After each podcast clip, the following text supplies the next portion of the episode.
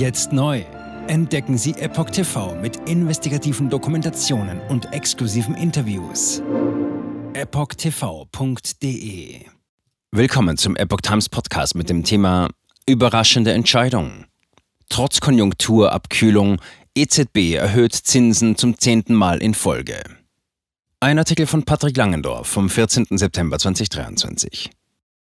Die Europäische Zentralbank EZB überrascht die Märkte, indem sie die Zinsen im Euroraum zum zehnten Mal in Folge anhebt.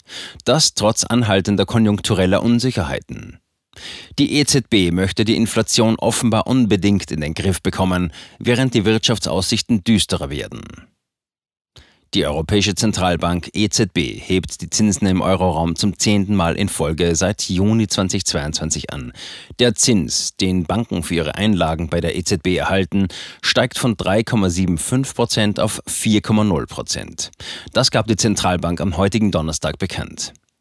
Die Entscheidung der EZB überraschte viele Beobachter. Angesichts der weiteren konjunkturellen Eintrübung im Euroraum hatten sie eigentlich eine Zinspause erwartet.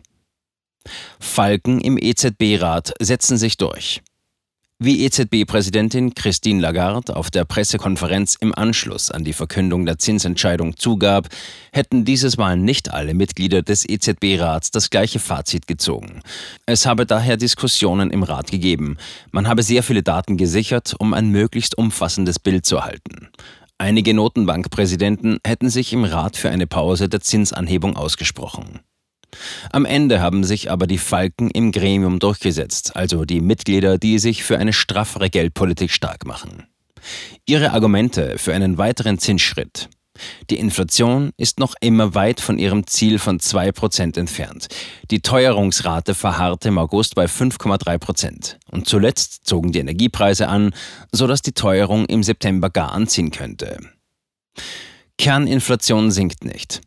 Sorgen macht den Zentralbankern vor allem, dass die Kerninflation, bei der die stark schwankenden Preise für Lebensmittel und Energie ausgeklammert werden, zuletzt nur leicht von 5,5 Prozent auf 5,3 Prozent zurückgegangen ist.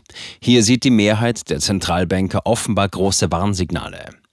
Diese Signale schlugen sich auch in der Prognose nieder. So rechnet die EZB in diesem Jahr mit einem leichten Rückgang der Kerninflation auf 5,1 Prozent.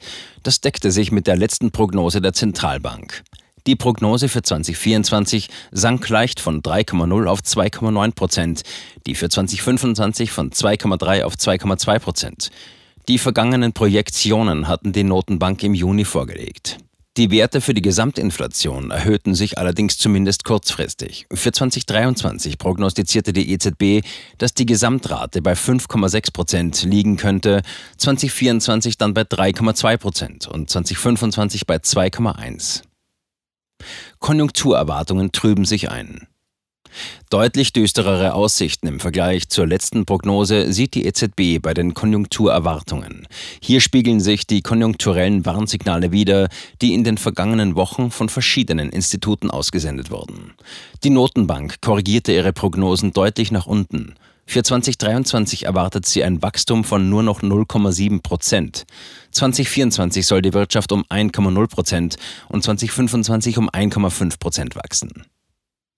Die Nachfrage sei gedämpft, die Investitionstätigkeit geringer. Auch der bislang relativ stabile Dienstleistungssektor zeige Schwäche, sagte Lagarde auf der Pressekonferenz. Der Inflationstrend sei rückläufig, doch die Teuerung bleibe zu lange auf einem hohen Niveau. Lagarde wiederholt die zentrale Botschaft der vergangenen Sitzungen. Daher sei eine weitere Erhöhung der Zinsen notwendig. Die Zinsen würden so lange auf einem restriktiven Niveau bleiben, bis das mittelfristige Inflationsziel von 2% in Sicht sei. Die restriktive Geldpolitik macht sich laut Lagarde bei der Kreditvergabe weiter stark bemerkbar. Die Kreditdynamik habe weiter abgenommen, sowohl bei Firmen als auch bei Privatpersonen. Für die Wirtschaft könnten die Risiken zunehmen, sagte Lagarde weiter. Insbesondere dann, wenn der Straffungseffekt durch die beschlossenen Zinserhöhungen am Ende stärker ausfalle als gedacht. Ein weiteres Risiko bestehe darin, dass sich die Weltkonjunktur weiter verlangsamen könnte. Allerdings bewertet die EZB-Präsidentin diese Risiken als relativ gering. Dem stünde der anhaltend starke Arbeitsmarkt entgegen. Zinsentscheidungen mit Risiko. Trotzdem birgt die nun zehnte Zinserhöhung der EZB auch Risiken in der Entscheidung.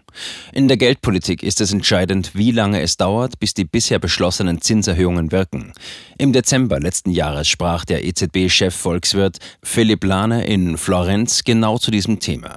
So würde der Anleihemarkt relativ schnell reagieren. Zitat: Es gibt im Kern sehr schnell eine 1 zu 1 Reaktion im Anleihemarkt. Solane.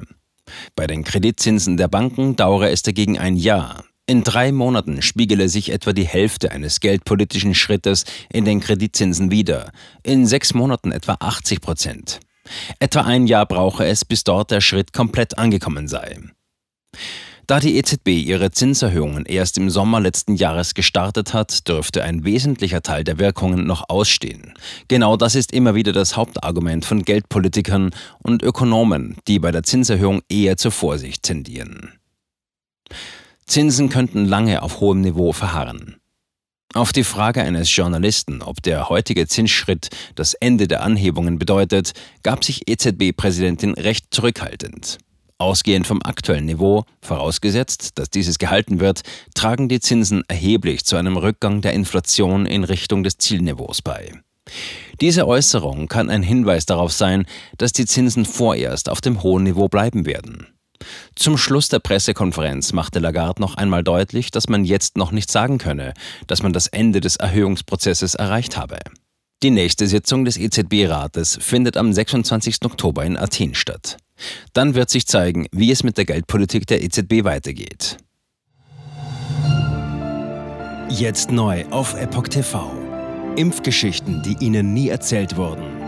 Eine eindringliche und aufschlussreiche Dokumentation, deren Trailer YouTube nach drei Minuten entfernt hat.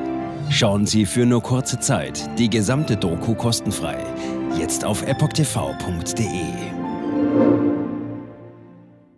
Ich war geimpft worden. Ich begann unkontrolliert zu zittern. Er verstarb 33 Tage später. Ich kann meinen Kopf nicht aufrecht halten. Dann brach ich zusammen, ganz plötzlich. Vom Start weg haben wir nicht die Bedingungen erreicht, die normalerweise erreicht werden müssen.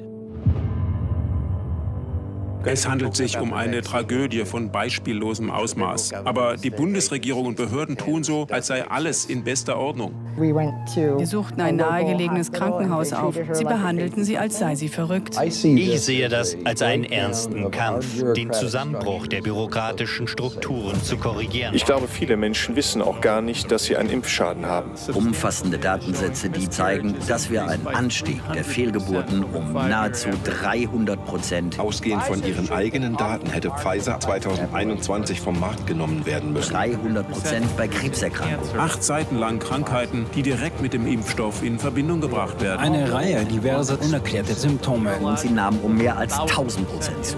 Mehr als 1000. Der Arzt weiß nicht, um was es sich handelt und wie er es behandeln soll. Es ist der Hammer, was die für Psychospielchen mit einem spielen. Sie tut nur so, das sind Falschinformationen. Praktisch keine Hoffnung auf Gerechtigkeit. Erkennt man es nicht, sieht man nicht die Notwendigkeit. Insofern war es ziemlich offensichtlich und das Krankenhaus wusste, dass etwas im Gange war. The virus stops with every vaccinated person. In other words, you become a dead end to the virus. Vaccinated people do not carry the virus, don't get sick.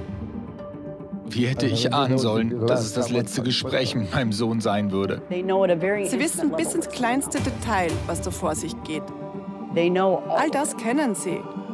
Und dennoch eilt niemand der Wahrheit zu Hilfe. Die verborgene Krise. Impfgeschichten, die Ihnen nie erzählt wurden. Eine Originaldokumentation von Epoch Times. Jetzt kostenfrei auf verborgenekrise.de ansehen. Aufgrund von Zensur ist diese bedeutende Dokumentation nicht über die sozialen Medien teilbar. Leiten Sie diesen Link an Freunde und Bekannte weiter und tragen Sie so die Botschaft dieser mutigen Menschen in die Welt.